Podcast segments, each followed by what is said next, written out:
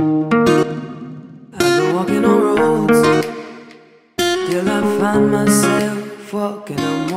morning, podcasting. Hello from el ej. Ale nie. Teraz um, pozdravujem vás uh, z druhej strany planety. Cítim sa um, naozaj ako mimozemšťan, pretože ten jetlag a ten posun času, to je úplná sranda. Ja nechápem. Chápete, kde my žijeme, v jakom vesmíre a proste, že tu je čierna diera a ja sa viem posúvať v čase a zažiť ten istý deň trikrát. Proste, kebyže chcem ísť ešte do Tokia, samozrejme. Každopádne som rada, že ste uh, tu, kuk, a že aj napriek tomu, že v stredu nič nevyšlo, tak ste si ma zapli v sobotu a ja vám môžem predstaviť môjho dnešného hostia, ktorým je Michal Semaník. Je to profesionálny masér, môj kamarát, s ktorým sme sa bavili o tom, prečo je tá masáž naozaj dôležitá, o stretchingu, ktorý nikto nerobíme a o celkovo dôležitosti tej regenerácie, ktorú veľmi podceňujeme. Nejedná sa len o spánok, ale práve o tú starostlivosť, o to telo, o ten oddych. Takže možno vám tam Michal povie aj, ako vyzerám nahá na jeho stole, aj ako sme spolu hľadali moju podprsenku, ktorú proste v tej miestnosti sme fakt nevedeli nájsť a ja som si ju dala dole a proste halo. Tak verím, že si túto časť užijete, že medzi tým, predtým, potom skočíte na sagrada natura bodka es ká a zadáte môj kód Bucatalks, keď si niečo vyberiete, budete mať pätnásť percent zľavu. Ak si tak už neurobili, veľa z vás mi písalo, že áno, takže som veľmi happy. No a ja sa idem teda dať dokopy, idem si dať kávu a počujeme sa zajtra na nedeľnej omši a teraz už let's the show begin.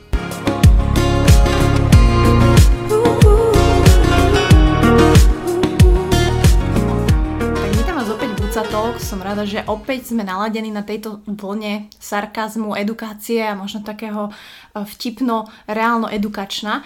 No a som veľmi rada, že moji hostia sú takí rôznorodí, pretože ja mám rada rôznorodosť a vždy si sem pozývam ľudí, ktorých ja poznám pri najlepšom a chcela by som, aby ste ich spoznali aj vy. No a dneska oproti mne sedí môj dobrý kamarát, ktorý chcel som povedať, že mi robí dobre, ale je to masér, je to Miško Semaník. Mišo, čau. Ahoj. No, musím, musím povedať, že my sa, my sa poznáme, my sa jak poznáme? No my sa poznáme tak, že niekde si sa zrazu vyskytla, nebudeme úplne hovoriť, že kde. Nebudeme presne menovať, kde.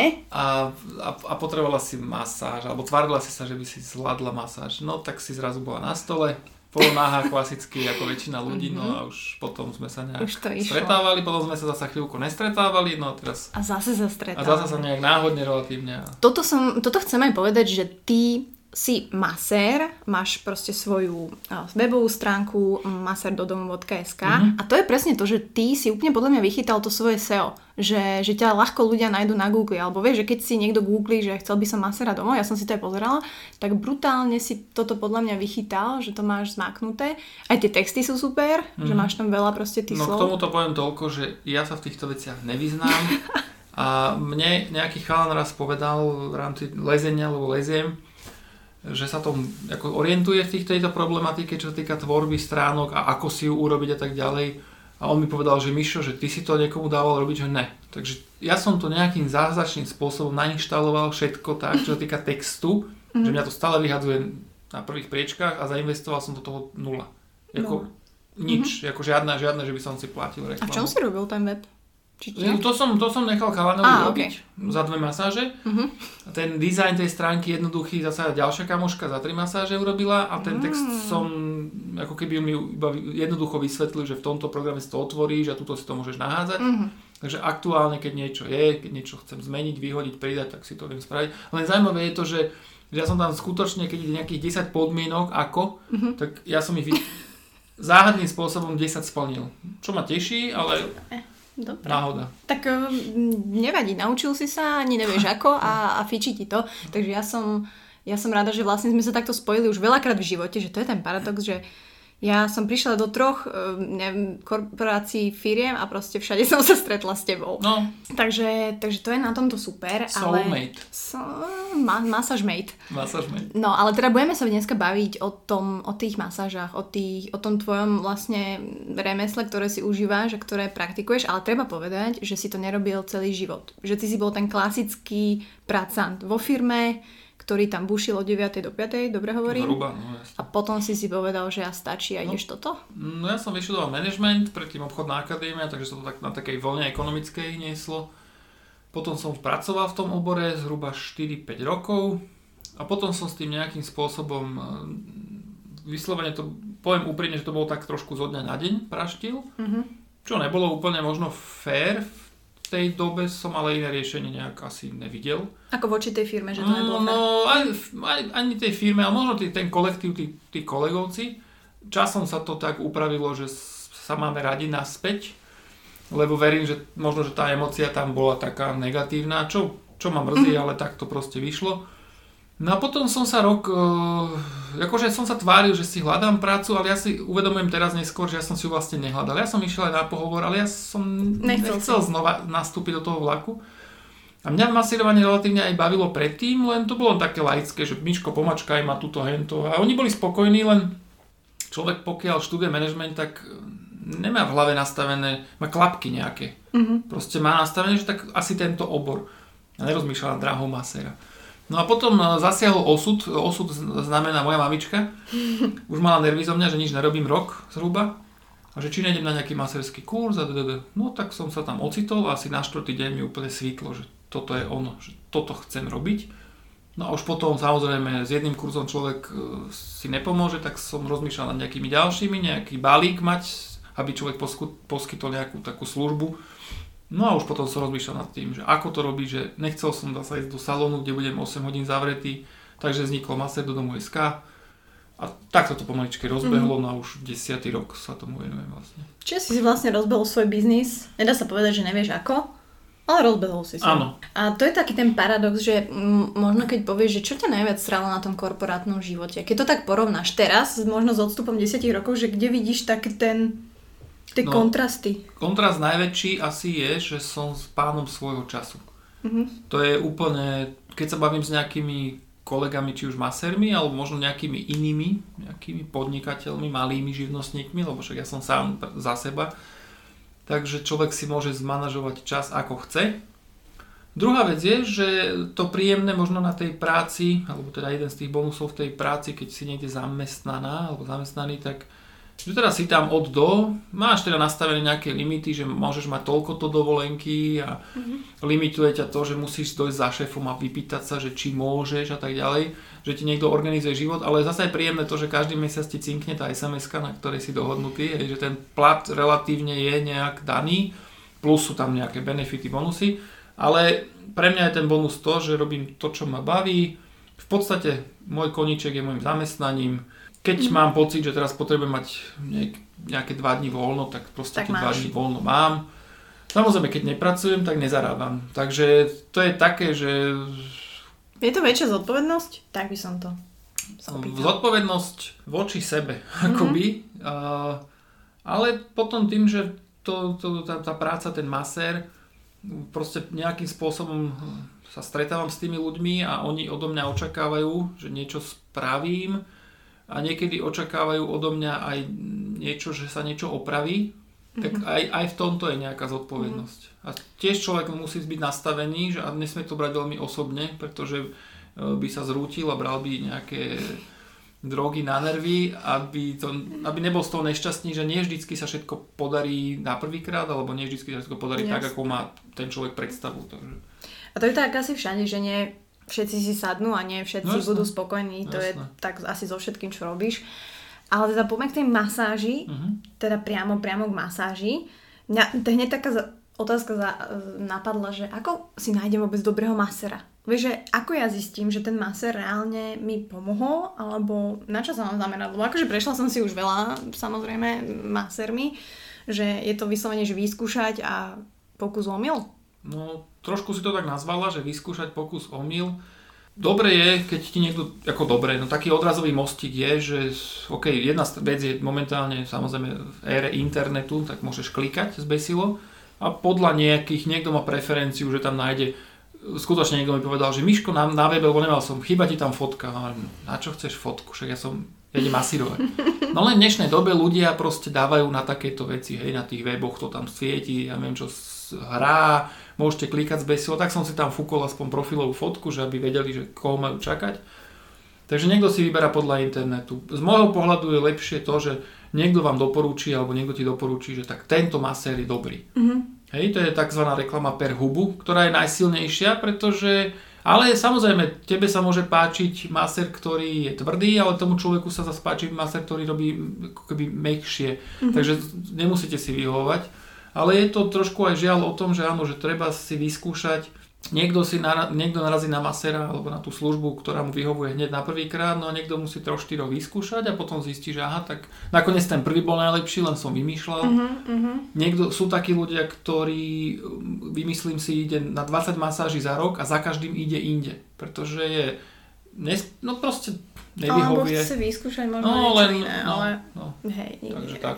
Ťa- ťažko, ťažko. Tak. No a ty sa zameriaváš nielen na tú klasickú masáž, že máš tam aj nejaké lymfo a tieto veci, alebo čo je také tvoje gro toho, čo robíš? Kurzov alebo toho vzdelávania je strašne veľa možností. Človek, pokiaľ chce nejakým spôsobom sa niečo nové dozvedať, obrazne povedať, že chce rásť v tom svojom, tak sa musí vzdelávať, aby to nezostalo, že robím stále tú jednu vec. A mňa skôr zaobe... Alebo keď sa ma niekto pýta, že aké, čo, čo, akú masáž robíš, tak ja to tak nazvem, že zdravotnú. Mhm. Ale tá zdravotná pre niekoho môže byť, môže byť aj relaxačná a pre iného práve, že tá zdravotná je taká tá tvrdšia masáž, hej, že je spojená s nejakými uvoľňovacími cvičeniami, s nejakým stretchingom, prípadne s nejakým naprávaním a tak ďalej. Takže mňa skôr zaujímajú, robím aj s olejom, robím aj na sucho. Ja som skôr známy tým, že som taký tvrdší masér. Mm-hmm. Potvrdzujem. Ale proste keď niekto, teraz akurát som bol masírovať pred hodinou pani, ktorá mal nízky prah bolesti. Ja som sa samozrejme o ňu začal opierať, trošku bola taká väčšia dáma. Mm-hmm. A to je taká tendencia, že človek keď zbadá väčšie telo, tak sa ako keby má pocit, že potrebuje viac. viac. Hej, naopak, ty si, ty si zasa nižšia, tak hoci športuješ, ale tá, tá, tá v hlave to tak nastaví, že je taká menšia, útlejšia, tak mäko. Ale není to tak vždy. To znamená, že pani hneď po minúte jej povedala, že keby som mal trochu menej, lebo ona neznesie toľko. No tak som proste ubral a mm-hmm. boli sme spokojní obidva v podstate. Dobre, a tá zdravotná masáž, teraz, akože keď si to rozmeníme na drobné, ako to hovoríš ty, že teda zdravotná masáž, to znamená, že ty keď vidíš toho človeka, pozrieš si ho najprv, ako aj vchádza do miestnosti, alebo ako stojí, alebo že akú má hej tú kostru. Áno. A teda to zdravotné znamená čo? Že ty vidíš už, aj jak si ľahne na ten stôl, že má nejakú odchylku, alebo lopatka je v prdeli, alebo... No. A ako, ono to je trošku aj o tom, že niektorí ľudia sa, alebo niektorých ľudí môže masírovať aj tri roky, každý týždeň. A vlastne mm-hmm. ako keby k tomu, tomu takému, ako z toho pohľadu laického, tomu zdravotnému sa akoby aj nikdy nedostaneme. Pretože on chce každý týždeň si ľahnúť na stôl, na tú hodinu, vypne a potrebuje, aby ho niekto uvoľnil, aby mu uvoľnil ten chrbát, prípadne aj nohy proste. A potom sú naopak zasa ten, tá druhá skupina ľudí, ktorí skutočne má nejaký problém a chce ho riešiť. Uh-huh. Takže to sú také dve základné skupiny, ale samozrejme sa aj stane, že ten človek si tam ľahne akože relatívne spokojný a ten masér si môže niečo všimnúť, uh-huh. môže na to poukázať, prípadne v rámci tej masáže zrazu ten pacient alebo klient, ak to nazvať, si všimne, že ja, prečo ma táto strana boli trochu viac ako tá druhá strana. A to už sú otázky, na ktoré mm-hmm. relatívne sa dá nájsť nejaká odpoveď. A potom zrazu z tej, na to nazvem tej obyčajnej masáže, môže byť niečo, čo je pre toho, pre toho klienta prospešné, aj nielen kvôli tomu, že sa mu uvoľní sval, ale začne hľadať nejaký dôvod, že prečo ho tamto bolí. Možno na to spoločne prídeme mm-hmm. a môže to odstrániť. To už je potom veľakrát na ňom, lebo to sú také, také blbiny, že okno má otvorené, alebo že klíma, alebo že sedí zle v kancelárii a on veľakrát na to sám nepríde. Jeho to nenapadne. Jasné. Lebo to, on je možno byť macher í té, ale tieto veci mu unikajú. Mm-hmm. Takže preto to nazývam, že zdravotná, pretože ono to je stále o tom nejakom, ten wellness je o tom cítení sa v poriadku, aby ma to nebolelo, aby som bol fit. S akými najčastejšími problémami sa možno stretávaš, že vidíš u ľudí, alebo ste, chodia k tebe ľudia, ktorí možno o tom ani nevedia, ale potom to riešite, že čo najčastejšie vidíš, že tí ľudia majú problém? No v podstate nazveme to, že veľakrát to vyplýva z nejakého nesprávneho držania tela, ale to je taká vec, ktorú máme, to mám aj ja, to máš asi aj ty, hej, to, to máme všetci, ale keďže my sme v Bratislave, Veľká mno, veľké množ, množina mojich klientov majú sedavé zamestnanie, mm-hmm. znamená, že ich proste zle sedia, pozerajú osem deväť hodín denne do toho počítača, to znamená, že tam ten krk je niekde úplne inde, ak má byť. Väčšinou žiaľ tie pracovné miesta nie sú ideálne, nehovoriac o tých stoličkách, stoloch. A teraz som akurát zažil nejakú zápchu, to znamená, že on sa do tej roboty trepe ešte hodinu v aute, možno mm-hmm. aj hodinu a pol.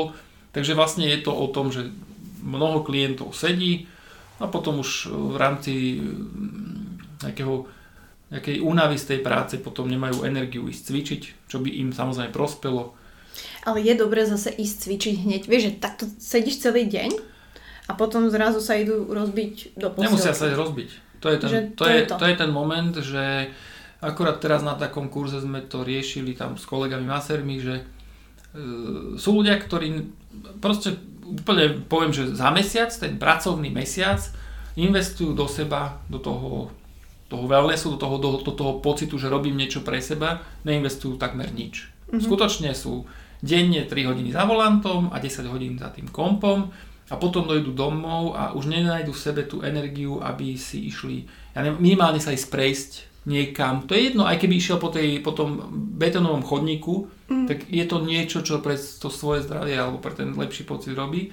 A ja potom tým ľuďom, ktorí absolútne necvičia, a ktorí majú z toho až husiu kožu, že by mali cvičiť, tak ja im potom poviem, že dobre, tak dohodneme sa, že vyskúšajte cvičiť trikrát za týždeň dvadsať minút. Lebo oni všetci čakajú, keď poviem, že majú cvičiť, presne ten moment, že ježiš, musím ísť do tej posilky na hodinu. Mm-hmm. A to mnoho ľudí nedáva. No a potom tí, čo na to, tí, čo mi uveria, že majú investovať hodinu do toho za cvičenia týždeň. za týždeň, čo je... Človek s prepáčením viacej presedí na záchode. Hej? Takže ja to takto nejak musím, nejaké také porovnávačky, aby si uvedomili, že koľko to je času. A oni potom, keď niektorí vážne začnú cvičiť, a to sú jednoduché cviky, ktoré sme robili na, na základke, ktoré sme boli v škôlke, to nič, nepotrebuje investovať nič. On sa potrebuje len nastaviť, že pondelok, stredu a piatok, ja neviem, či ráno, či po práci, si dvadsať minút zacvičí. A zrazu on mi po dvoch týždňoch povie, že Mišo, mňa neboli ten chrbát. Hovorím, no, tu máš. Tak mi daj sto eur, lebo to bol môj nápad. Ale ja som veľmi rád. A potom ten človek, keď už to objaví, tak už je to len krok k tomu, že teda nebude to len hodina týždenne, ale skutočne pôjde v sobotu na tie tri štyri hodiny niekde sa prejsť na železnú alebo, alebo opráši ten bicykel. Ale to už, ja im môžem dať nejaký nápad a to už je potom na nich, že či chcú, nechcú. Akože aj mňa baví si niekde sadnúť a otvoriť si a niečo zobať a čítať si knižku, ale treba to aj striedať. Treba mať taký balans a minule sme sa bavili, že masáž je fajn, ale samozrejme, že tá masáž ešte nevytrhne z toho možno tvojho nejakého nezdravého životného štýlu, ktorý máš. A aj sme sa bavili o tej frekvencii, že kedy má zmysel, že kedy tá masáž má zmysel, lebo no, treba povedať, že ty chodíš masérovať teraz k nám do ofisu a to je tak jedenkrát za mesiac, čo sa dohodneme. No. Čo asi není úplne, že je optimálne. No samozrejme, keď je to jedenkrát za mesiac, to znamená dvanásťkrát za rok zhruba, tak je to mnohokrát, o dvanásťkrát viac ako má niekto, lebo niekto nemá žiadnu masáž, ale ono, aby to malo nejaký, nejaký zmysel, dlhodobý zmysel, aby proste to telo dostávalo nejaký bonus, tak raz, teda, áno, raz za týždeň alebo raz za dva týždne, proste niečo mm. medzi tým. Pokiaľ už je to menej ako raz za dva týždne, tak ako keby dlhodobý efekt to, to zrejme nemá žiadny. To už viem povedať za tých desať rokov odmasírovaných. Pokiaľ má niekto nejaký problém, tak skutočne aspoň raz za týždeň, aspoň z počiatku, úplne vymyslíme päťkrát, šesťkrát mať raz za týždeň tú masáž a keď už sa nejaký ten problém odstráni alebo čiastočne odstráni, tak potom nabehneme väčšinou raz za dva týždne. Mm. Musíme povedať e, reálny fakt, že e, je to vždycky otázka aj peňazí, pretože tá masáž niečo stojí a žiaľ sme kde sme, ľudia nezarábajú toľko, aby niekto by potreboval masáž dvakrát za týždeň, a finančne na tom tak, že môže si dovoliť raz za tri týždne, takže je to trošku aj o tomto. Mm. Že už ten čas by si povedzme našiel, ale sú tam nejaké limity iné. Aby ľudia pochopili, alebo teda aby aj ja som pochopila, že ono sa to delí, že používaš tvrdé, meké, meké techniky, hej, dobre som bola? Alebo meké... Tak meké... Poviem, to, poviem to tak ináč, že sú techniky, ktoré sa nazývajú meké techniky, mm-hmm. Ono to trošku evokuje, si myslí, čo á, meké, tak to bude asi taká lajtka nejaká. Tak práve, že tie meké techniky vznikli, ten názov zrejme vznikol, sa odvodil od mekých tkaní, že sa pracuje s mekými tkaninami, ale tkaninami nie, tkanivami. Ale meké techniky sú práve, že taká tá tvrdšia masáž, ktorá sa robí na sucho, a ide sa tak trošku bez olejčeka? Áno, bez olejčeka. Aj. No, ale nevadí. Dobre, a čo je mäkké tkanivo? Čiže tým, tým, to, sú, to sú tie svaly a všetky tie veci, ktoré sú mäkké. To tvrdé, fas, no. Fascie sú čo? Fas... Čo sú to fascie? Víš, som sa nabrif... Víš, ja som pripravená. Aj, vidím, že tu budem musieť odpovedať nejaké... Fascie, to je latick, lat, z latinčiny. U nás by sa to mohlo nazvať, že blana, uh-huh. alebo nejaký obal. Uh-huh. A vlastne to je... To je tkanivo, ktoré obaluje, v tom našom prípade, lebo sa bavíme o tých svaloch, tak obaluje všetky svaly. Ale neobaluje to len ten sval, ako keby ten komplexný sval, proste nejaký kus svalu. Uh-huh. Ale aj tie svaly sú rozdelené na nejaké snopce a proste ešte menšie časti, ešte menšie. A každá tá menšia časť je obalená v tej fascii. Ale keď by sme išli do úplného extrému, tak celé naše telo je popredkávané tou, tou fasciou, alebo tými fasciami, ktoré sú nejakým, ktoré komunikujú, a v tom najmenšom sa hovorí o tom, že vlastne aj ten obal bunky je určitým spôsobom fascia. Mm. Takže všetko je o tých fasciách. Pred dvadsiatimi rokmi sa o tom aj v škole na medicíne sa tomu venovala len nejaká malá kapitola, ale vlastne tým vývojom a výskumom aj vedci, aj tí doktori, aj neviem kto všetko, došli na to, že akú, aký veľký význam má pre to ľudské telo tá fascia alebo tie fascie. A teraz už teda na to došli a ďalej sa to skúma a tak ďalej. Čiže ľudia, máte fascie, ste vlastne vytvorení a stvorení z fascií a máme ich fakt veľa. A preto ma to zaujalo, pretože strašne veľa ľudí mi odporúča, čo sledujem samozrejme, túto sféru, tú myofasciálnu masáž. A áno. To sa ale nerobí rukami. Alebo robí? Robí. Lebo ja som videla takú tú, vieš, robia to ako keby je to nejaký, nejaký Nejaká, neviem, nejaký štvorček a tým ako keby to takto nejak čudne aha, po to... celom tele úplne ten sval takto tak čudne. Tak to som ja ešte nevidel. Mm-hmm. To som videla, som myslela, že... Ale ty teda praktizuješ tiež myofasciálnu masáž. Áno, lebo ono to je súčasťou povedzme aj tých mäkkých mm-hmm. techník. Ale dokonca som aj bol v Piešťanoch na kurze myofasciálnej masáže, ktorá... Ako mne to bolo povedomé. Mm-hmm. O, tá sa ale trošku robila... s tým, že sa tam nepoužíval olej, ale taký, teraz aby som netrepol, taký jak taký vosk. Znamená, mm-hmm. že to telo nebolo naolejované, šmiklavé, ale nebolo to úplne, úplne na sucho. No, ale ja som si z toho niečo zobral, aj do tých mojich, mm-hmm. vlastne do, tý, do tej mojej masáže. Sú rôzne, sú rôzne techniky, ktoré ovplyvňujú tieto fascie, takže vlastne pokiaľ sa človek tomu venuje a ho to baví, no tak si nájde tú svoju a zase to tam zamontuje. Mm-hmm. Preto ja hovorím, že robím zdravotné, pretože... Neviem to, neviem to úplne ohraničiť, že tak teraz vám budem robiť klasickú masáž, lebo chcete klasickú. Tak ja tam stále nájdem nejaký bod, na ktorý mm-hmm. zatlačím, to si si možno všimla. Bože, áno, ho vždy no, nájde. No a to väčšinou není jeden bod, ale ich viac, alebo proste začnem s tým človekom niečo cvičiť, nacvičovať. Takže... Dobre, a ty keď nájdeš teraz ten bod na tom chrbte, tak pre teba to je čo? Je to iba stvrdnuté výzva. Kvázi... Výzva. A že jak to cítiš? Že jak ho nájdeš? Že je to nejaké svrnuté tkanivo tam a vidíš, že... Ah. Áno, v podstate je to tak a zrejme tou praxou, myslím si, že každý človek by to časom vedel nájsť, niekto skôr, niekto neskôr. Úprimne poviem, že tiež spočiatku, keď človek sa stane masérom a nemá nejaký mimoriadny možno dar hmatu, úplne jednoducho mm-hmm. povedané, tak spočiatku vníma na tom tele len tie ako keby naj, najtuchšie miesta, alebo proste nejaké... A potom časom odmasíruje päťsto ľudí, tisíc ľudí, dvetisíc, neviem takto definovať presne. A potom zrazu skutočne po tom tkanive môže ísť relatívne aj ako keby ľahkým dotykom a, a zavníma aj také tie tuhé miesta, ktoré pred tými desiatimi rokmi vôbec by mm. obišiel. Takže vlastne je to aj o tej praxi. Mm. Tak si cibríš, hmataš všetky tieto zmysly. Áno. No, tak zaujímavé. Nemáš z toho aj také halúze v, v súkromnom živote? Že už keď máš, vieš, na novú priateľku, tak zrazu je prejdeš a je, no ty tu máš nejakú fasciu. Funguje to takto. No jasné. To potom človek si začne všímať. Uh, taký milý zážitok. Bol som teraz prvýkrát na tom Najdrane v Bratislave v septembri, myslím. Na prvých päť minút som sa pozeral pred seba, však teda v tom chumli tých ľudí. Pre mňa to bolo také niečo nové, lebo som predtým nebehával, tak jednak toto bola taká zaujímavá emócia a potom pozerám sa pred seba a hovorím, že ty kokso, hen ten človek jak môže utekať. Hej, že... Mm-hmm. Tak verím tomu, že aj na mňa, keby sa niekto pozeral, či masér, alebo nejaký chiropraktik, alebo fyzioterapeut, tak si pomyslí, že no, nič moc. Ale proste človek mm-hmm. si všíma... A čo si sa mi pozrel na Lidka? No, jak, že na jednu nohu úplne padá, dopadáva ináč ako na druhú, že celý je krivý, že tou jednou rukou máva, jak na prvého mája, a tou druhou robí úplne iný pohyb. Ale proste dá sa. Mm-hmm. Takže je to také, že... A potom človek musí vypnúť, aby sa sústredil na seba a nie na, na to okolie. Ale to sú také. Niekto, niekto dojde do miestnosti a si všimne, že má ploché nohy a že... nápada na jednu viacej, mm. no tak teraz nepôjdem za ním, že viete čo, že... No keď som ja prišla do miestnosti, tak čo si si pomyslel? Akože mi, v rámci môjho, alebo keď si videl môj chrbát, to, že si povedal, že nemám najlepšie vypracovaný chrbát z môjho ofisu, to ma dosť ako urazilo. Čiže ale je tam taká skriňa jedna, tak ja to nehovorím. Ale Marek, však ale, no dobre, myslela som si, že mám viacej snov, ale musím na tom popracovať. Ale nie, je super, že vy vieš proste tak...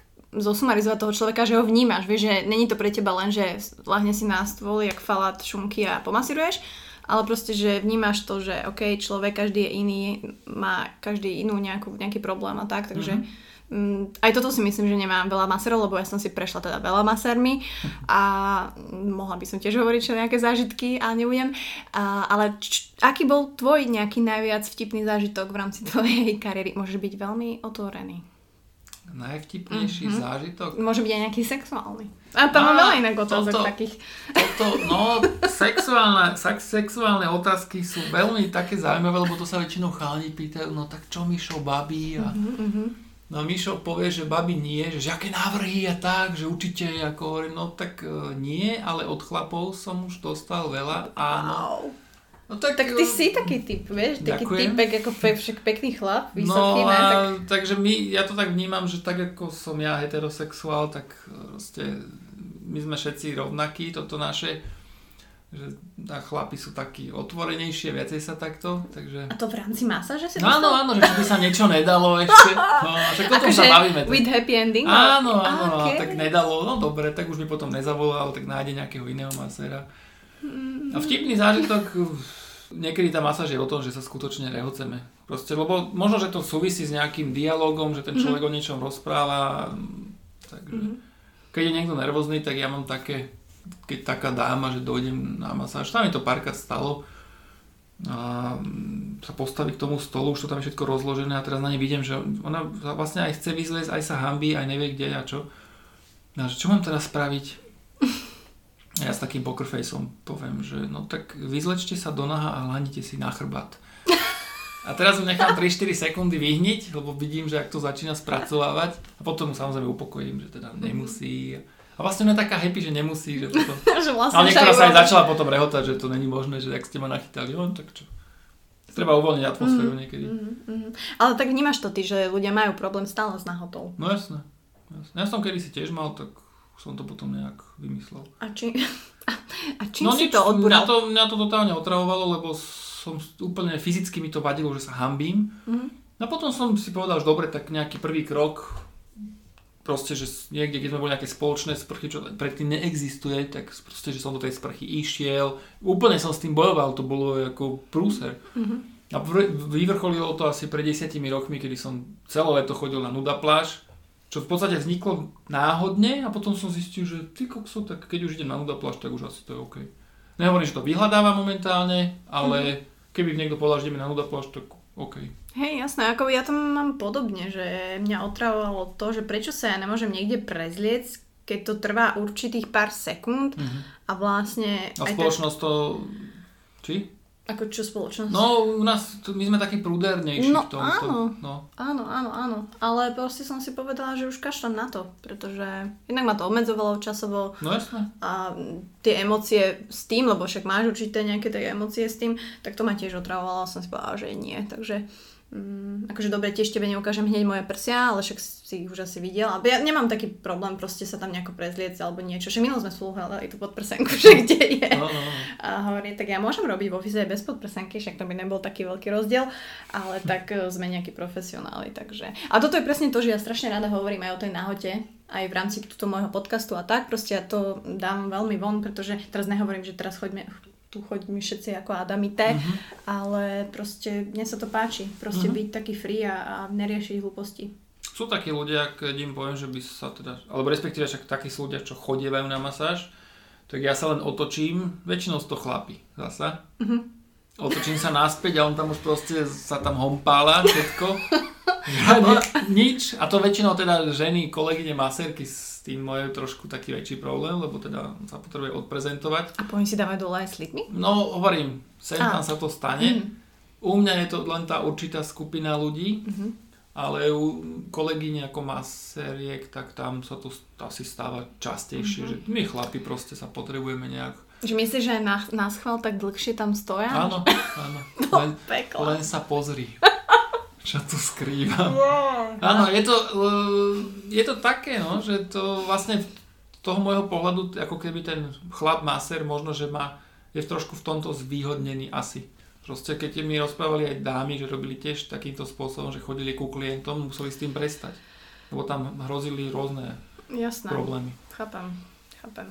Ale tak akože nástrahy sú všade, samozrejme, no, ale treba povedať, že naozaj ženy v tomto asi majú trošku nevýhodu, ale poznáme aj skvelé ženy masérky. Jasné, to nejde o tom, že či Takže... je skvelá, neskvelá, len mm. možno, že v tom, v tejto časti toho celého majú jasné. trošku nevýhodu. Ty vnímaš ten rozdiel, keď masíruješ, jasné, že je rozdiel, keď masíruješ ženu a muža, ale keď to môžeš nejako diverzifikovať, že v, v čom, čo ženy vyhľadávajú, alebo v čom majú problém, ako keď masíruješ muža. Ženy sú analyzátorky, mm-hmm. všeobecne. Konšpirátorky. No, ale tak no, vy sa trošku tie problémy prežívate viacej, chlapi sú jednoduchší mm-hmm. a tým pádom aj potom v podstate ako keby tie problémy ženské sa na to telo podpisujú, povedzme, ak sa, ak sa hovorí, že nosí si starosti na pleciach, tak ja to teraz stále hovorím aj na tých kurzoch, že kedy si som tomu rozumel len čiastočne. A teraz ako masér tomu mm-hmm. rozumiem doslova, že to tie starosti na tých pleciach sa tam skutočne nejakým spôsobom uchovávajú a že, že tie trapézy a tie, tie ramená a tie priestory medzi tými lopatkami a ten, tá krčná chrbtica, aká je stuhnutá, tak to vlastne je len odrazom toho, ako sa ten človek akoby má, ako sa cíti a Ako, ako je stuhnutý, ako pred, nad tým premýšľa všetkým. Nehovorím, že toto nemôže stať aj za, za tým počítačom,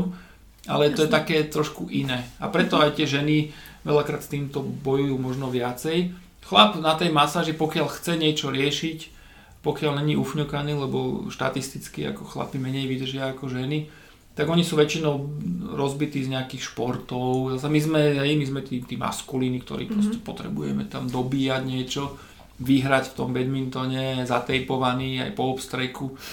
Takže to, je, to, to sú také, ako keby tie problémy sa opakujú aj u žien, aj u mužov, ale možno, že majú trošku ako keby iné pozadie. Mm-hmm. Takže. Jasné. Tak možno tým, že my nejako viacej prežívame tie emócie, alebo ano, si to nejak tak prepúšťam, ano. Tak tým viac sa to možno aj to telo vlastne je s tým spojené a mm, mám to podobne. Ja mám tak stuhnuté trapezy, no. že, že brutálne. Uh, dobre, uh, keď máš vlastne, akože dobre, máš rôznych ľudí, ale poďme sa baviť ešte o tých športovcov, lebo tých máš tiež mm-hmm. a u nich odporúčaš masáž po výkone, alebo respektíve niekto je aktívny športovec, niekto lezie, niekto chodí do džimu, niekto behá.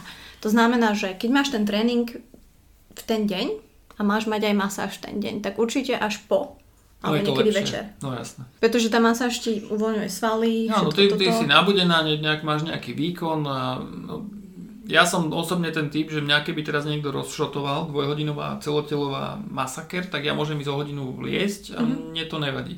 Mm-hmm. Ale ďalších deväť ľudí by to nedalo proste. Takže to, je to veľmi, treba, tak ako všetko sa prispôsobuje individuálne s nejakým potrebám ľudským, niekomu chutí viac mlieko, niekto má radšej rum, hej, tak aj tá masáž je individuálna. Možno platia nejaké všeobecné pravidlá, ale keď som mal nejakého kamaráta, ktorý sedemkrát do týždňa bol v podstate v posilke, plus do toho dvakrát do týždňa ešte chodil behať a dvakrát chodil do týždňa na bicykel, tak to už je toľko športu, pritom on to robil len preto, že ho to bavilo, to nebolo, že by sa pripravoval na nejakú súťaž, tak on raz do týždňa bol v saune, to znamená regenerácia spôsobom sauny, a raz do týždňa mal hodinu a pol, alebo dokonca možno niekedy aj dve hodiny takúto masáž a on striedal práve, že raz si dal masáž s olejom a potom možno ešte raz a potom zase mal raz tie mäkké techniky, že aby aj to telo dostávalo v úvodzovkách také niečo iné, nejakú zmenu Takže toto bol taký športovec, mal som nejakého tenistu, ten mal svojho masera možno, mal fyzioterapeuta každý týždeň. Ale plus raz za čas sa mu zažiadalo proste dá sa nejakú inú masáž, tak využil moje služby.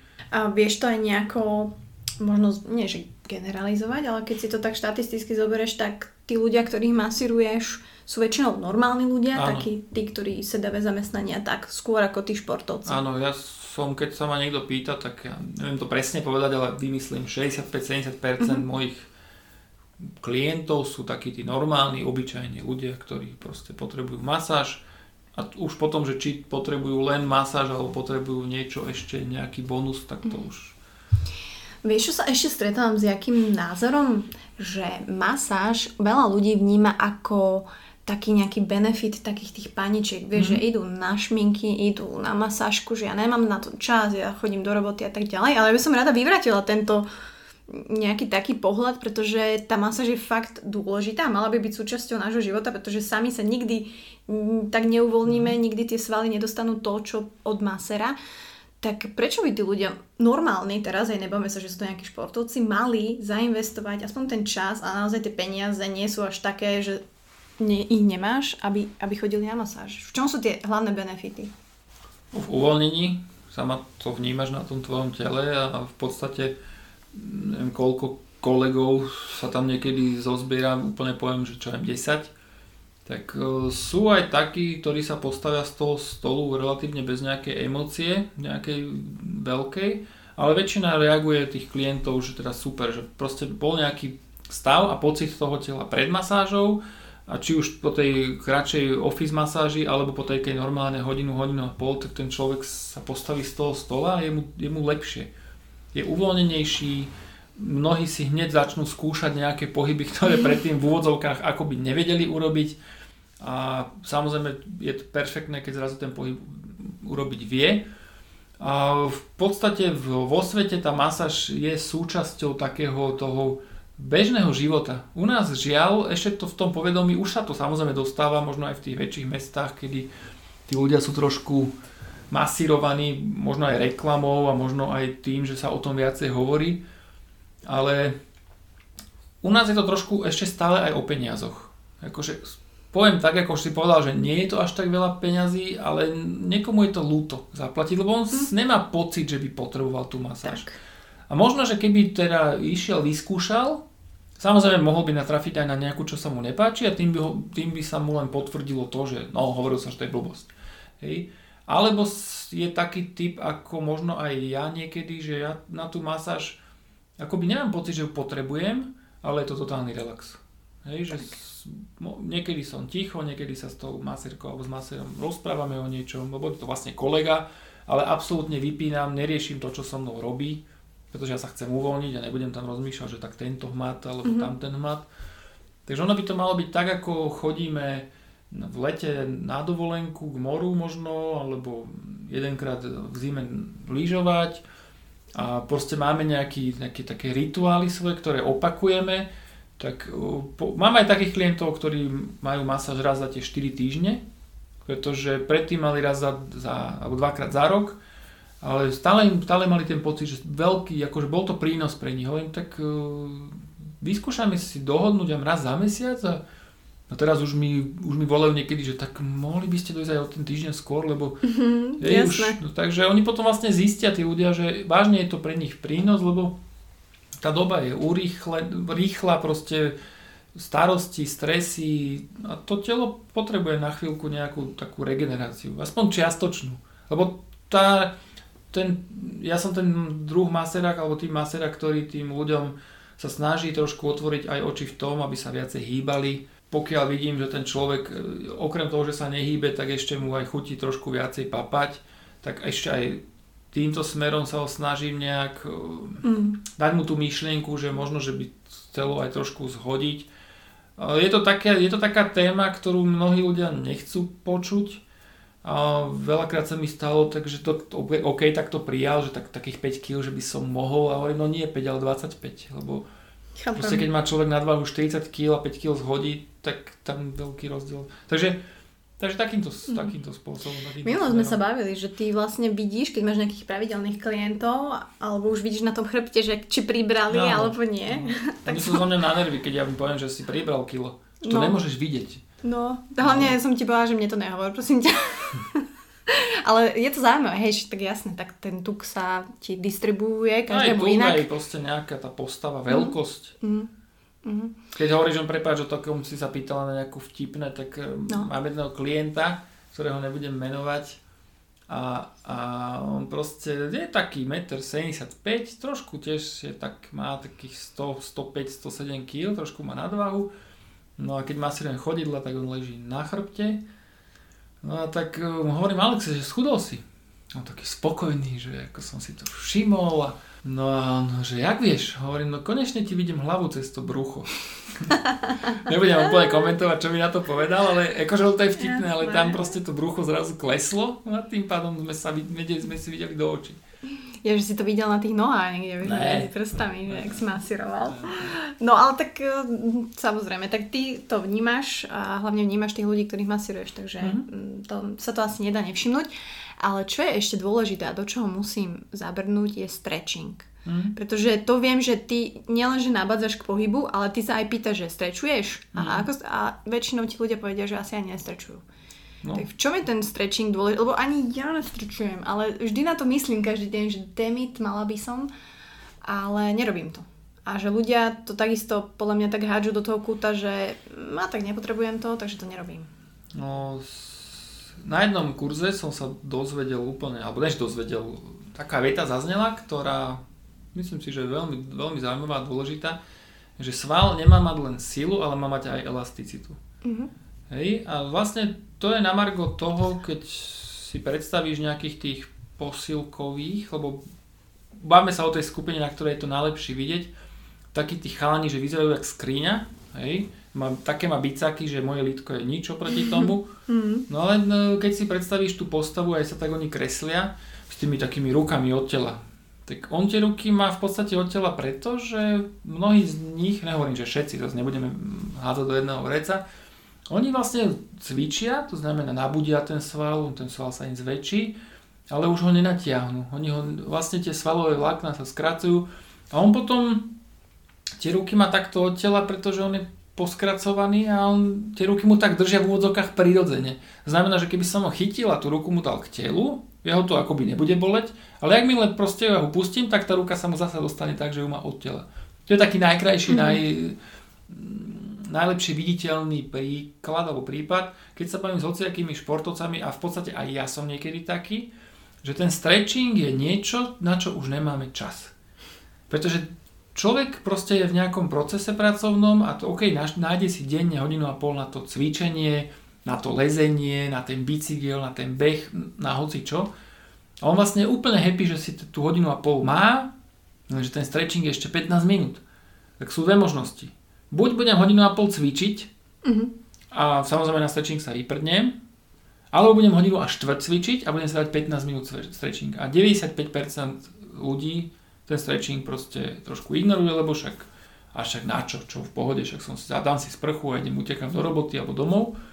Problém je, že časom, keďže ten, to je nejaký ten, tá nádoba, ktorá pretečie, tak akože všetko funguje, funguje a potom zrazu začnú nejaké problémy a veľakrát, čo je také zaujímavé, je to len tým, že to telo nebolo potom rozstrečované, nebolo, nedostalo sa do, tej, do toho komfortu, že stále také, a vlastne on sa to stále len sťahuje, sťahuje silne, silne, silne, ale tá elasticita mm. sa vytráca.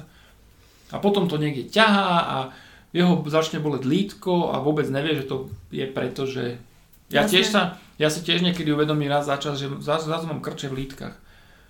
Už teraz viem, že to je to, že na tom lezení človek stojí na nohách, na špičkách, to znamená, tie lítká sú preťažované dlhodobo, stále. Začnem robiť stretching lítok, popri tom už začnem robiť aj iný stretching samozrejme, no zrazu lítka už nemajú problém. Takže... Dobre, ten stretching, hovorí sa, že musí trvať minimálne... dvadsaťpäť sekúnd, myslím si, že tam je to... V... Tá jedna pozícia? Áno, Ježišmaria. Minimálne. Aha. No. Ja tak hovorím, že pol minúty. Keď človek na tom má čas a chce sa mu... Čiže napríklad toto takto mám držať teraz dvadsaťpäť sekúnd? Áno, áno. A ja to samozrejme e, hovorím, alebo tým ľuďom, ktorí teda to chcú skutočne ako poctivo robiť. Prípadne v rámci nejakých tých techník, ktoré robím, tak sú tam aj nejaké domáce úlohy a im poviem, že vyslovene dajte si hodinky pred seba, lebo budete to klamať. Proste nevy... Alebo dobre, povedzme, že je to v takom stave, povedzme to rameno, že tých dvadsaťpäť sekúnd neexistuje, že by vydržal. Dobre, tak prvý týždeň vyskúšajte pätnásť sekúnd. Ale poctivo máte hodinky pred sebou a pozerať sa na tú sekundovú ručičku, alebo mať budík, alebo ja neviem, nejak to nastavené. Ale oficiálne, keď som sa bavil aj s hociakými športovcami, tak minimálne dvadsaťpäť sekúnd, pretože ten sval tých prvých pätnásť sekúnd, no, ten pocit tam je, že sa niečo naťahuje, aj to relatívne môže boleť, proste, lebo som v nejakej tej pozícii, kedy sa to naťahuje, ale on až po tých nejakých možno pätnástich sekúndach nastáva ten proces toho naťahovania. A keď som sa bavil s nejakým, s nejakým kamarátom, tak on zasa to ani nie je dvadsaťpäť sekúnd, ale podľa pocitu. Že jemu sa môže stať, že práve lítko naťahuje štyri minúty. A štyri má pocit, že je naťahnuté, wow. A ľavé lítko len dve minúty. Pretože aj to telo je, není také, že úplne súmerné. Mm-hmm. Hej, že keď sme praváci, tak pravú ruku zaťažujeme viacej. Naopak ľavú nohu viacej, pretože to ide trošku tak do kríža. Hej, máme odrazovú nohu. Pri nejakých profeciách sa nakláňam na jednu stranu alebo robím nejaké pohyby, tak zasa sa preťažuje určitá svalová skupina alebo niektoré svaly. Takže aj ten stretching by potom teoreticky mal byť taký, že nie len podľa hodiniek, ale aj podľa pocitu. Poznám nejakých lescov, ktorí keď majú, je ich pár iba, väčšinou na to všetci prdia, povedzme, že dva tri dní lezie a potom jeden deň má voľno. Aby sa regenerovali aj prsty aj proste. A sú takí, že ona baba mi povie, že ja som tri hodiny strečovala. Čože? Mhm. Že sa naťahovala proste milión a pol... A popritom počúvala podcasty. Áno. To si si povedala ty. Ale, ale to je perfektné. Akože toto keď mi niekto povie, to poviem super. Uh-huh. Že ten čas má ako rest day, to znamená, môže si čítať knihu, môže no, si zaplávať, lebo sú seriál, niekde, môže robiť niečo, lebo je niekde na nejakom výjazde, ale môže tri hodiny venovať tomu, že proste ponaťahuje to telo, ktoré ti tri dni dostalo akože zabrať. Dobre, ale m- sú nejaké zásady, že môžem teraz vyskočiť ráno z postela a ísť strečovať, alebo mám sa predtým nejako zahriať, alebo je kontroverzná téma, že to mám, nemám robiť tesne po tréningu a mám si to nechať na doma, alebo ako to je? Nechaj si to na doma. Ako väčšinou si nechám na doma a potom nič nespravím, aj, ale... Tomuto sa nechcem vyjadriť úplne paušálne, pretože... Sú športy, alebo sú tréneri, alebo sú nejaké také prístupy a oni sa tak trošku aj rôznia. Mm-hmm. Všeobecne sa hovorí, že pred tým športovým výkonom nejakým človek nemá robiť stretching, ale má sa zahriať. To znamená, má sa rozbehať, má si... Proste, možno aj každý šport je v tomto individuálny, že čo znamená, že zahriať sa. Potom by mal nastať ten, ten ja to nazvem ten výkon, to, ten, ten, ten beh, alebo to lezenie, alebo ten tréning. A následne by mal byť stretching, to znamená, že potom, ak sa tie svaly nabudia a poskracujú a stvrdnú, tak by sa mali rozstrečovať, natiahnuť. Ale zasa som sa minule stretol s tým, že nemalo by to byť hneď, najprv by sa ten človek mal trošku ukludniť, to znamená, že keď dobehnem nejakú svoju dávku a pozriem sa na hodinky, lebo mi tam merajú všetko, mám tep stošesťdesiat, tak by som nemal ísť hneď do stretchingu. Mm-hmm. Mal by som, pomedzme, prejsť ešte kilometr pešo, pozriem sa, nebudem sa samozrejme kontrolovať, to človek vníma, že OK, už som sa trošku ukludnil, ale ešte byť možno, že ďalších, ja neviem, päť až desať minút a potom by som si mal dať stretching. Čo zasa je trošku nereálne, pretože zasa to stojí nejaký čas. To znamená, že ale z môjho pohľadu lepšie je v úvodzovkách ten stretching minútu po tom výkone, ako žiaden stretching. Mm-hmm. Hej. Ale možno, že by sme sa tu stretli s niekým iným a on by povedal, že to je blbosť. Nemám, mm-hmm. nemám, nemám takú odpoveď, ktorá je... Táto jasné, je správne. Jasné, jasné. Tak ja som ten prototyp, ktorý nerobí ten stretching. Ty napríklad robíš stretching hneď po tréningu? No v rámci času, ak rámci... ho urobím, ak ho urobím, ak sa na to nevyprdnem, tak keď, keď mám na to čas, tak skutočne sa chvíľku potom ešte motám.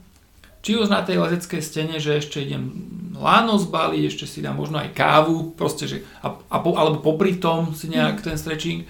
A v rámci toho behania, keď idem behať, tak... Mám tam presne ten, ja neviem, ten kilometr tej chôdze, úplne že easy, že už sa vydýchávam, no a kým dojdem domov, ešte si dám vodu, ešte pokiaľ si dám nejaký proteín alebo čo, tak ubehne možno ďalších päť sedem minút a potom si robím ten stretching. Mm-hmm. Teraz idem lyžovať, na lyžovačkách... To... Zase? No, no, no. Toto je muž, ktorý chodí lyžovať asi šesťdesiatkrát za rok, ale už ti končí sezóna, ne? Však ešte... Ale na tej to chcem povedať, na tej lyžovačke na to úplne prdím. Už to sa mi nechce. Tak ale, pra, ale práve, že akože napríklad tá lyžovačka... Mal, dokonca mám na to aj čas. Oh, tak ale, super. Áno, ale ako, ja poviem úprimne, že ono to je tak, že človek o tom pekne vypráva mm. a sám to nerobí, to je úplne normálne. Však o tom je tu vlastne tento podcast. No, no, no. My ale všetko nie, vieme, ako by sme my, mali robiť. Nie, presne takto to robte, ale my to nerobíme. No, mrzí ma to. Ale nie, tak samozrejme ja si cením to, že to úprimne povieš a, a tiež si si vedomý toho, že by si to mala robiť a nerobíš to. Hej. Takže o tom to je. Ale zase je možno dobré, veľa ľudí robí celý deň v office a napríklad dojdu večer domov, tak aj vtedy je dobré napríklad ten stretching, ja neviem, už aj pri tej telke, že tak nebudem tam sedieť, ale môžem si tam dať nejakú podložku. Na toto ľudia žiaľ nemajú, ne. nemajú bunky, energiu. Hm. Ja, ja trošku uh, skôr poviem to, že v tom office. Ja si pamätám, pred x rokmi došla na Slovensko jedna automobil, no, automobilka z Kóry. A ja si pamätám, ja som vtedy ešte mal doma televízor, že som nejakým spôsobom zachytil v nejakej reklame, alebo v novine, nie v reklame, to boli televízne noviny, ako tam bol proste taký shot a nejaký ten reportér tam múdro rozprával a oni chceli od svojich zamestnancov, neviem, či to teraz to platí, vymyslím, každú hodinu a pol, či zaznel nejaký gong, alebo proste, neviem, nejaký rozhlas tam podnikový a oni chceli od tých zamestnancov, či to boli tí Korejci, alebo to boli Slováci, aby vyšli na chodbu, aby si zacvičili. A pre nás to bolo vtedy niečo také, že čo? To je proste čo ti? Smiešné, či je to šikana, či je to proste niečo. Ale vlastne teraz, ako sa venujem, a to môže byť dvadsať rokov, dozadu pätnásť, neviem. Teraz, ako sa venujem tej práci, tak ja to tým ľuďom hovorím. Že keď vás boli ten krk, alebo boli už desať rokov, lebo stále je v tom, alebo dvadsať rokov, však aj v tom office, aj za tým kompom, v úvodzovkách sa z toho miesta pracovného ani nemusí vzdialiť. Ideálne bolo sa vzdialiť, to znamená, že sa musí postaviť, prejsť pätnásť metrov po chodbe, už aj len keď kvôli tomu kávovaru, pokrútiť si s tým krkom, porobiť si aspoň ten stretching to, toho, to, sú, to je pár pohybov, to sú tri minúty mm. času. Aj hlava sa mu prekrví, aj keď si dá päť drepov, alebo proste zašvihatými rukami. To sú také, v podstate také úplne, ako v tom jednom českom filme a pritom taková blbosť, ale vlastne je to pridaná hodnota pre to telo, v podstate je to pridaná hodnota aj pre, ten, pre, tú, pre tú firmu, pretože ten človek zrazu má ten mozog otvorenejší, ale to už nebudeme až tak ďaleko zachádzať. Báme sa o tom, o tom, o tom, o tom pocite toho človeka, že niekto mi aj povie, že viete čo, Miško, že ja som si uvedomil, že minule som robil nejaký problém, som riešil za kompom a že tri hodiny on sa skutočne nepohol. Uh-huh. Nohu pod zadkom podsunutú, ruka na myši, pozerá do toho monitoru a teda mozgové závity na plné pecky, nevypije si tú vodu, neprejde sa. Jako... Jasné. Takže Jasné. Keď už aj človek nemá energiu a čas doma niečo takéto riešiť, tak aj v tej firme sa to dá investovať desať minút celého pracovného fondu do seba. Vieš, čo som ja mi myslela? To ešte v začiatkoch, pozdravujem mojich chalanov, že sme klikovali uh-huh. a aspoň sa predbiehali. Vieš, že za deň sme, sme to postupne navyšovali. Že dneska máme, neviem, pätnásť klikov na jeden šup. Ďalší deň už to uh-huh. bolo dvadsaťpäť a tak uh-huh. ďalej. A každý si zapisoval do tabulky pekne a vieš, keď videli, že ty vole, Maťa má viac jak ja, tak to bol taký to fail. No, hej, ja som vlastne bola jediná v office baba, vlastne ešte Juka. Takže aj toto, hej, že... A teraz v tomto office? Alebo... V tomto, hej. No jasné. Jasné, v tomto, v tomto. Takže teraz tiež rozmýšľam, že čo tam také zaviesť, lebo my máme dobre, že máme dve poschodia. Mm-hmm. Že reálne fakt, tí chalani chodia dole po tých schodoch. Aj, že sa hýbu. Hej, lebo sa im to žiada, idú si pre tú kávu. No jasne. Keď máme tam výťah, tak ja idem vždy po schodoch, dole väčšinou. Ale aj to je pohyb, hej, že nestojím v tom výťahu jak trubica a idem po tých schodoch mm-hmm. dole. Takže, a myslím si, že toto je tá cesta, pretože to sú mladí chalani a už teraz majú proste problémy. Že to no. sú fakt dvadsaťroční chalani. Proste takže... to, je, to je to, čo je v, to je v tých firmách, že proste sedí za tým kompom. No. A či už tam má prie, pracovný priestor taký alebo onaký, stále je to bez pohybu. Jediná možnosť je proste investovať potom v rámci toho voľného času svojho, nejak si to zmanažovať za ten týždeň. Ono je aj, to nie je len o masážach, ale je to o všetkom, že pokiaľ ja si rozhodnem, že ja chcem chodiť každý pondelok o osemnástej na skvoš, tak proste tam chodiť budem.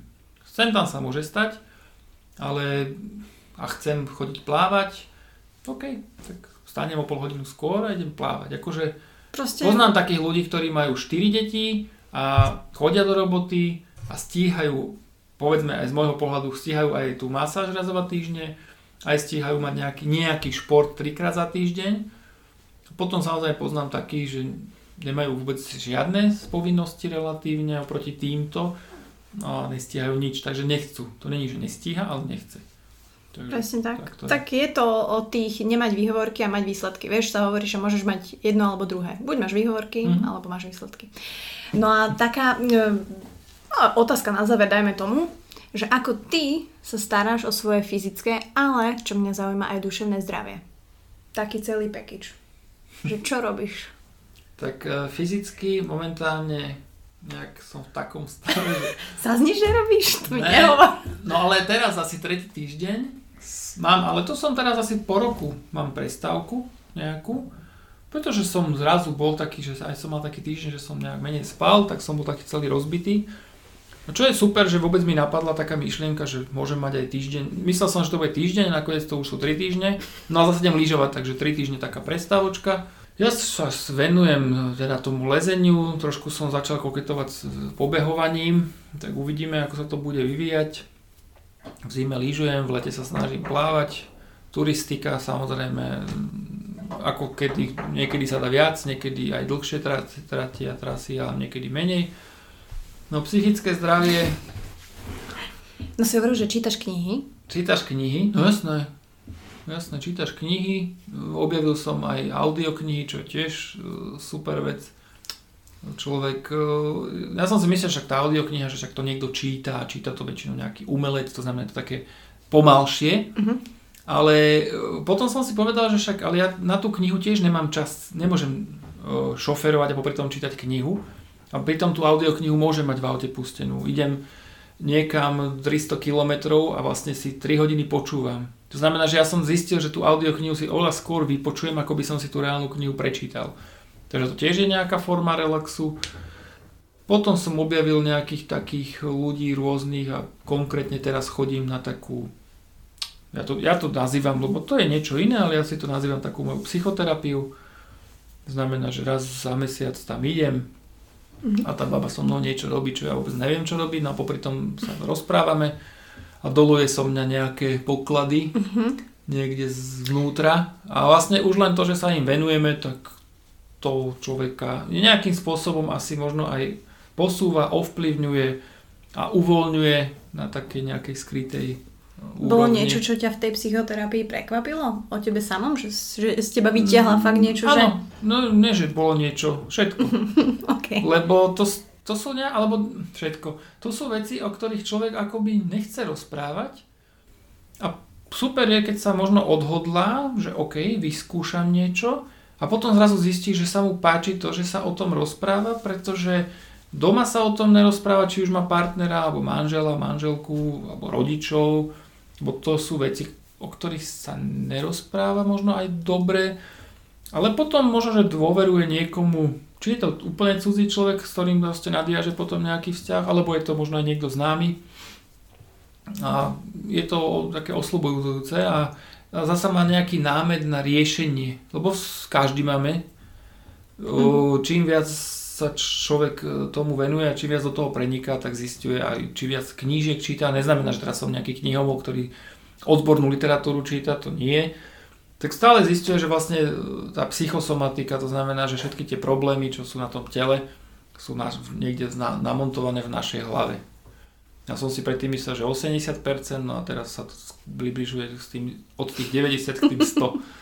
Takže jasné, že keď niekto sa rozbije niekde a má zlomenú nohu, no tak OK, tak to bolo nejaký, nejaký, nejaký úraz, ale také tie bežné všaké bolesti a takéto veci, tak to väčšinou vychádza z tej hlavy. No. Väčšinou je to presne takto spojené a častokrát ľudia m, možno sa aj boja to priznať, že by bola chyba možno aj v tej hlave, no, teda aspoň ja to tak vnímam. No, ale myslím si, že je fajn, že sa o tom hovorí a že o tom hovoria rôzni ľudia a že napríklad aj ty, pretože aj ja chodím napríklad na terapie a tiež mi to veľmi pomáha a tu nemusíš mať ani nejaký konkrétny problém, proste len vyslovene m, možno vyriešiť takú kombináciu niečoho, čo ti nesedí. A zdôveriť sa s niečím. Tak. Keď tak. Niečo povieš nahlas niekomu, môže to byť aj cudzí človek, ktorému aj platíš peniaze za to, a ale proste, že to vyslovíš nahlas. A nielen, že večer v posteli hodinu tu nad tým vydumuješ, že nevieš zaspať. Tak. Tak. No tak ďakujem ti veľmi pekne, že si to takto tu zhrnula, že sme podľa mňa prešli všetky tie témy, ktoré som s tebou chcela. Hej, sexuálne zážitky, príjma zážitky, to som chcela prejsť. Stretching ma veľmi zaujímal, pretože to je niečo, s čím ja naozaj bojujem a to si si popol na hlavu, že naozaj to nerobím a, a mala by som. A takisto som ťa chcela proste predstaviť ľuďom, ktorí ma počúvajú, pretože naozaj proste dobrých a kvalitných ľudí není až tak veľa a ja som rada, že môžem proste šíriť zaujímavých ľudí a ktorí robia veci dobre, správne a možno aj netradične, pretože keď si kliknete na Mišovú stránku, tak tie texty stoja za to a ja ako copywriter to mi veľmi ocení, takže som sa veľmi na tom bavila. Takže ďakujem ti ešte raz, že si prišiel. Ja ďakujem. A no, želám ti čoraz viac spokojných klientov, ktorí sa ti tam nebudú hompálať a budú normálni. Dúfam, no. A hlavne, aby si bol spokojný a aby si si užil všetky lyžovačky a presne našiel ten taký balans, ktorý, ktorý máš mať. Ja ďakujem pekne. I've been walking on roads till I find myself. Neviem, či tam teraz bude počuť toto auto, ktoré tu pípa v Los Angeles, lebo sa tu práve pod mojim barákom zrazili asi nejaké, uh, nejaká nehoda. Každopádne ďakujem, že ste sa dopočúvali až sem, že ste si to vôbec vypočuli a že ste možno načerpali nejaké informácie naozaj hodnotné, uh, či už k tomu stretchingu, ktorý väčšina z nás nerobíme a teraz so všetkou vážnosťou mali by sme ho robiť. A ja naozaj už teraz tu v Amerike sľubujem, začnem každý večer ráno aspoň päť minút sa naťahovať. Každopádne čeknite jeho web maserdodomu bodka es ká. Myslím si, že jeho texty stoja za to. To je to, že naozaj tá starostlivosť nielen o telo, aj o našu dušu je proste alfa omega toho, aby sme sa cítili spokojní v živote, aby sme vedeli tie dni nielen prežívať, ale naozaj ich žiť, pretože o tom toto je. Takže už som sa ako tak dala dokopy, možno taký malý trailer, možno vám natočím jeden, dva podcasty, keď je tuto z el ej, ale nemám tu mikrofón, toto nahrávam tiež na diktafón, na telefóne, takže ten, takže ten zvuk možno nebude ideálny. Ale čo je však ideálne, sú produkty od Sagrady Natury. Ak ste ešte nečekli ich e-shop, tak choďte tak urobiť. Máte s môjim kodom do Bucatalks alebo bucatalks bodka cé zet pätnásť percent zľavu na akýkoľvek produkt, takže verím, že tá krása naša môže byť komplexná. Ja so sebou mám tu argánový olej, takže táto humidity, alebo teda vlhkosť el ej prostredia, verím, že pomôže tomu, aby som načerpala životnú energiu a vrátila sa späť ako silná, nezávislá, v najlepších rokoch žena.